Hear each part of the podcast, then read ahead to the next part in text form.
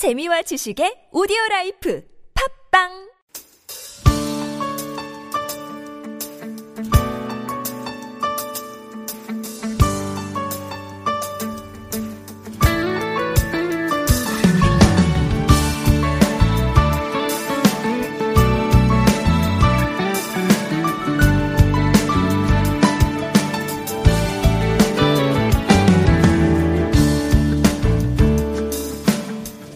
반갑습니다. 당신의 스터디 친구 퀴즈팟캐스트 스친입니다. 고니가 왔다 간 고니, 태풍 고니가 지나 지나버린 수요일, 오늘은 주제가 있는 상식편입니다. 어, 제가 여태, 여태까지 쳤거나 들었던 시험 문제 중에 가장 어려웠던 시험 문제가 뭐였는지 꼽아보면요, 이십사절기를 간단한 설명을 달아서 한자로 아는 대로 모두 다 쓰시오라는 문제가 있었습니다.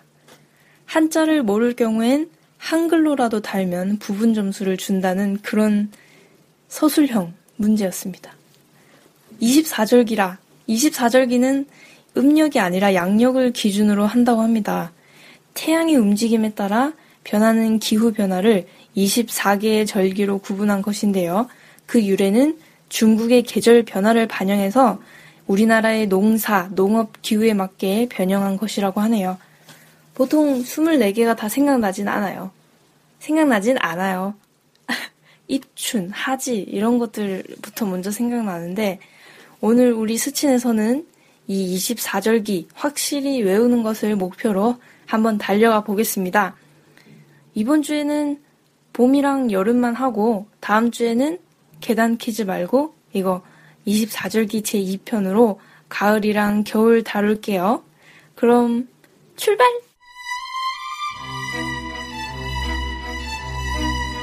음, 꽃이 피는 봄, 벚꽃이 내리는 봄, 그대 하나 단둘이 여행을 떠나고파. 봄의 절기는 입춘, 우수, 경칩, 춘분, 청명, 고구 이렇게 총 여섯 개입니다. 봄은 한 해 시작, 농사의 시작, 모든 만물이 생명의 근원을 얻어서 다시 살아나는 그런 계절입니다. 봄은 또 여자의 계절 아니겠습니까? 설레는 마음, 처음 등교를 한다거나 어디 처음 모임을 나간다거나 처음 누군가를 만난다거나, 봄은 참 설레고 좋은 계절입니다.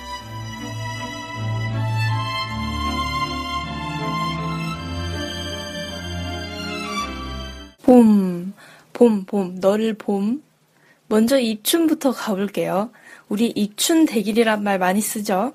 입춘할 때 입은 한자 들어갈 입이 아니라 설 입입니다. 봄이 들어오는 게 아니라 봄 기운이 일어선다는 날이에요. 이십사절기의 첫 번째 절기입니다. 양력으로는 이월 사일경, 그 뒤 보름간을 입춘절기라고 합니다. 입춘은 아직 춥지만 언 땅이 녹고 잠자던 벌레가 움직이기 시작하고 물고기가 얼음 밑을 돌아다닌다는 그런 절기라고 합니다. 두 번째는 우수입니다. 우수는 양력 이월 십구일, 이십일 중에 하나가 되고요. 봄비가 온다는 뜻입니다. 실제로 봄비가 내리고 나면 날씨가 풀리고 그제서야 봄 기운이 서리고 풀과 나무들도 깨어나며 봄바람이 살랑살랑 분다고 하네요. 이때 정신줄을 잘 잡아야 돼요.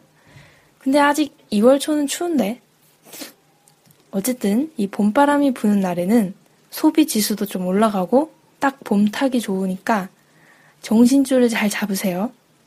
세 번째 절기는 경칩입니다. 경칩은 겨울잠 자던 동물들이 깨어난다 그런 뜻입니다. 양력 삼월 육일경이라고 하니까요.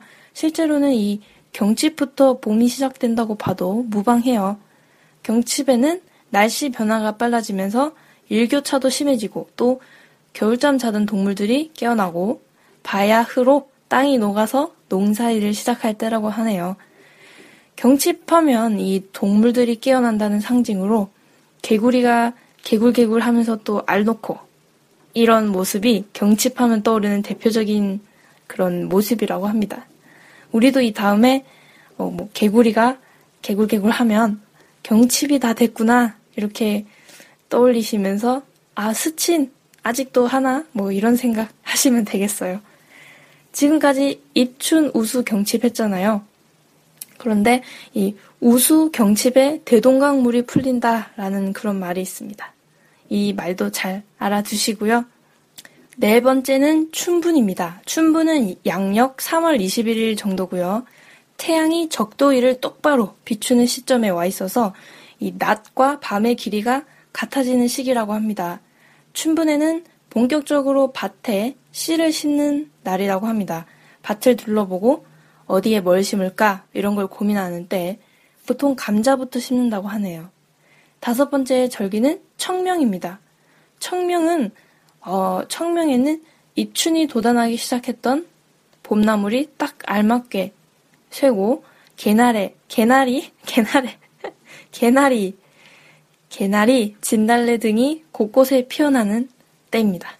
양력으로는 사월 오일, 육일 무렵부터 보름간입니다. 이 청명에는 밝고 화창하다는 뜻인데요. 청명은 청명에는 이 식물들이 곳곳에 막 피어나서 부지깽이를 꽂아도 싹이 난다라는 옛말이 있을 정도로 천지의 이 생동감이 왕성해지는 때, 바로 봄의 중심이 바로 이 청명이라고 합니다.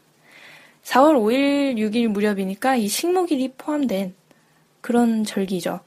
또 청명은 이제 논농사, 밭농사 말고 논농사를 본격적으로 시작하는 기준이 되는 날입니다. 마지막 봄의 절기는 고구입니다. 양력 사월 이십일, 이십일일 경이고요. 하늘에서 단비가 내리니 곡식 싹을 틔우는 비가 온다 라는 뜻의 절기라고 한, 하네요. 고구. 이때쯤이면 논밭 일손도 한참 바쁠 때라서 이 고구에 가물면 땅이 석자가 마른다, 마른다 라는 말이 있는데, 이 고구에 비 내리는 것이 고르지 않고 그러면 땅이 말라버려서 그해 농사를 망친다는 그런 뜻이라고 합니다. 어, 이렇게 여섯 개를 다 해봤는데, 입춘, 봄이 오고, 우수, 봄비가 내리면, 경칩, 잠자던 동물들이 깨어나고, 춘분, 낮과 밤이 같아져, 밤에 감자를 심고, 청명, 꽃들이 활짝 펴 밝고 화창해지고, 고구, 하늘에서 단비가 내려, 논밭에 기분 좋은 싹이 튼다. 이렇게 봄의 여섯 가지 절기, 잘 외웁시다.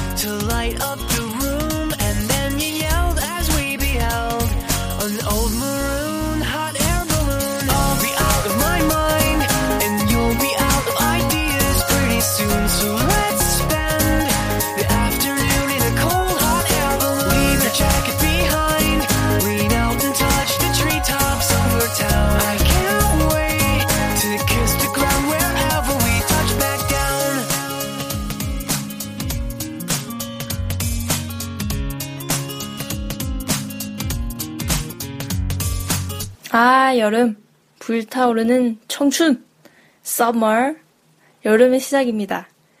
여름의 절기에는 이파, 소만, 망종, 하지, 소서대서 이렇게 여섯 가지 절기가 있습니다. 저는 여름을 제일 좋아합니다. 덥긴 하지만 그만큼 시원함을 느낄 수 있어서 좋아요. 여러분들 올 여름 잘 보내셨습니까? 저는 잘 보냈는데 올 여름 뭐 그렇게 더운 편은 아니었다고 하네요. 그 통계에 의하면 어 여름 저는 모기 잘 안 물리는 편인데 제가 작년에 모기를 한 방도 안 물려서 여기저기 자랑하고 다녔거든요. 올해도 안 물릴 줄 알았는데 올해는 물렸어요. 그 이번 주 일요일에 물렸습니다. 시험 치고 돌아오는데 무슨 시험을 치고 돌아오는 길에 버스에서 발목에 물렸습니다. 오, 이상하게 발목을 물더라고요. 지금도 살짝 가렵습니다. 자, 이제 여름 가볼게요. 먼저 여름의 첫 번째 절기는 입하입니다. 입하. 오월 육일 칠일경. 입하는 여름에 들어섰다라는 뜻이죠. 그리고 두 번째 절기는 소만인데요. 이 소만은 중요합니다. 소만에는 모내기를 시작하거든요. 그래서 소만 때쯤 시골에서 제일 많이 하는 인사는 모내기 했어? 라고 합니다. 소만이란 작물이 자라서 약간의 곡식이 여무는 때라는 뜻을 가지고 있습니다. 세 번째 절기는 망종입니다. 농사일은 망종에서 하지까지가 곱이라고 하는데요. 그 이유는 비가 잘 오지 않기 때문입니다. 양력 유월 육일경부터 보름간이고요. 이때는 발등에 오줌 싼다 라는 말이 있을 정도로 아주 농사일이 바, 바쁜 때라고 합니다. 물 한 잔. 농사. 여러분 농알 가보셨습니까? 저는 포도밭 농알을 가봤는데 제가 후발대로 갔거든요. 그래서 저 혼자 시골에 갔는데 어디 갔는지도 기억이 안 나네. 아무튼 버스를 타고 시골 아이들한테 길을 물어 물어 갔는데 잘 모르, 모르겠는 거예요. 거기가 정확히 어딘지. 선배들은 전화 안 받지. 여기가 어딘지 모르겠지. 그래서 이 눈앞에 경찰서가 있길래 제가 그때, 그때 폰이 스마트폰이 아니었어요. 그래서 그 길을 몰라가지고 경찰서가 있길래 좀 들어가서 도와달라고 했더니 아저씨가 경찰차로 데려다줬던 기억이 납니다. 그때 제가 경찰차를 처음 타봤어요. 살면서 경찰차를 몇 번이나 타보겠습니까? 저는 농활하면 그 생각이 납니다. 자, 계속하죠. 지루하진 않으시죠? 여름의 네 번째 절기는 하지입니다. 하지 많이 들어보셨죠? 입하에 여름 기운이 들어섰다면 이 하지가 되면 온 세상에 여름의 기운이 뻗치는 그런 절기라고 합니다. 해가 가장 많이 비추는 양력 유월 이십일일경, 낮의 길이가 가장 긴 날이 바로 하지죠. 사실 우리 여름을 지나왔잖아요. 한여름이라고 하면 이게 하지가 아니라 칠월 중순 말 그때부터가 정말 더웠던 것 같아요. 이 하지는 삼복을 정하는 기준 절기가 되기도 하는데요. 하지로부터 셋째 경일을 초복, 넷째 경일을 중복, 다시 입추 후에 첫째 경일을 말복이라고 합니다. 경일이 무엇이냐? 경일은 그 외 우리 할머니 집 가면 할머니 달력 보면 그 간지 달력 있잖아요. 올해가 을미년 무슨 월 무슨 일 같은 거 나와 있는 거. 거기서 매일 십 일마다 갑을병정 무기경신임계 이렇게 돌아가면서 십 일마다 날이 정해지게 되는데 이 갑을병정 무기경 이렇게 세 번째 경이 돌아오는 날이 초복이란 거죠. 그래서 초복, 중복, 말복 사이에는 각각 십 일씩 텀이 있다고 합니다. 오늘은 이천십오년 팔월 이십육일 을미년 개미월 갑술일이고요. 마지막 수요일이라서 문화가 있는 날 수요일입니다. 여러분 영화관 할인 정보 확인하시고 영화, 영화 보러 가세요. 요즘 베테랑이 유행인가요? 저는 유아인을 별로 좋아하지 않아서 유아인 보면 맞짱 뜨고 싶거든요. 어? 아무튼 유아인 맞짱 모르시는 분들 검색하면 나옵니다. 맞짱 뜰까? 자, 이제 두 개 남았죠. 소서와 대서입니다. 소서는 칠월 칠, 팔일경 장마철이 시작되고 본격적인 더위가 시작되는 때입니다. 어, 밀과 보리가 풍성해져서 이때쯤 밀가루 음식이 가장 맛있다고 합니다. 또 호박과 생선 중에는 민어가 제철이라고 합니다. 소서는 인간의 생애로 따지자면 사춘기에 해당된다고 하네요. 마지막 여름 절기는요. 양력 칠월 이십삼일, 이십사일경 아까 제가 말했던 칠월 말 가만 앉아 있어도 땀이 흐르고 저녁에도 더워서 잠들기 힘들다는 큰 더위 대서입니다. 이때 과일이 가장 맛있어서요. 과일 많이 드시는 여름날 이때부터 팔월 중순까지가 본격적인 휴가철이죠. 우리 여름 절기 여섯 개 다 했습니다. 입하, 여름이 들어서고, 소만, 모내기를 시작하고, 망종, 농사일이 아주 바빠지고 하지, 낮이 가장 길어지며 소서, 본격적인 더위가 시작되는 사춘기 날, 대서, 가만히 있어도 땀이 흐르는 날. 이렇게 여름 절기 여섯 개 잘 외우셨죠? 이제 입추로 넘어가야 되는데 질리니까 사람이 질리면 안 돼요. 다음 주에 우리 입추로 한번 넘어가서 이미 다가온 가을과 또 곧 올 겨울까지 만나보겠습니다. 다음 주에. 날 놓치기 전에 붙잡아도 사랑해 사랑해 내 맘 절대 절대 가볍지 않아 하자대로 다 해줄게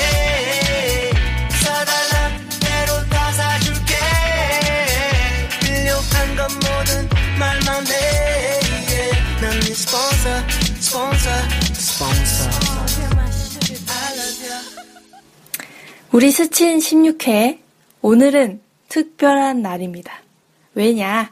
바로 우리 스친 퀴즈송 신청이 드디어 도착했기 때문입니다. 울고 있어요. 너무 감격스러운. 여러분도 할 수 있습니다. 신청곡 스친 메일로 보내주시면 제가 불러드릴게요. 소정의 상품도 있습니다. 어떤 곡이든 소화할 자신이 있으니까요.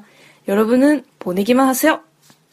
자, 그러면 오늘의 퀴즈송 신청곡은 원모 찬스의 널 생각해입니다. 원모 찬스의 박원씨. 박원씨는 유재하 음악 경연대회에서 우승상 탔던 분이시죠. 박원씨가 몸이 아주 좋아요. 사진 보시면 박원씨 보실 수 있습니다. 제가 무슨 소리를 하는 건지. 어쨌든 박원씨랑 듀엣으로 부를 건데요. 제가 스토리를 붙여봤어요. 취직이 아직 안 된 여자친구 그리고 취직이 이미 된 남자친구가 여자친구가 이제 자기를 생각 안 하고 자꾸 어, 면접 준비, 취직 준비 이런 거 한다고 자기를 점점 생각하지 않는다며 투정 부리는 그런 스토리입니다. 이 여자친구는 어, 그런 남자친구를 보며 어떻게 생각을 할지 감정이입을 한번 해서 들으시면 재밌겠어요. 그럼 우리 퀴즈송 듣고 다음 주에 만나요. 안녕.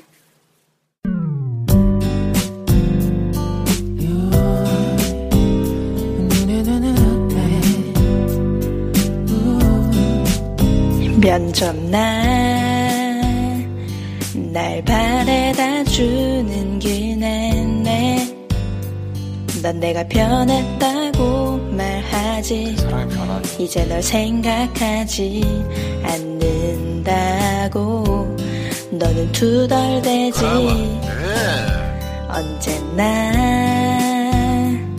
넌 사랑이 무조건이니 내겐 사랑은 현실이야 너를 떠올리는 그 시간은 취직 후에 생겨 늘 널 생각해 그래 널 생각해 바쁜 하루의 순간 순간 그 순간 눈 네가 보여 음, 부끄러워 모두 보여줄 순 없지만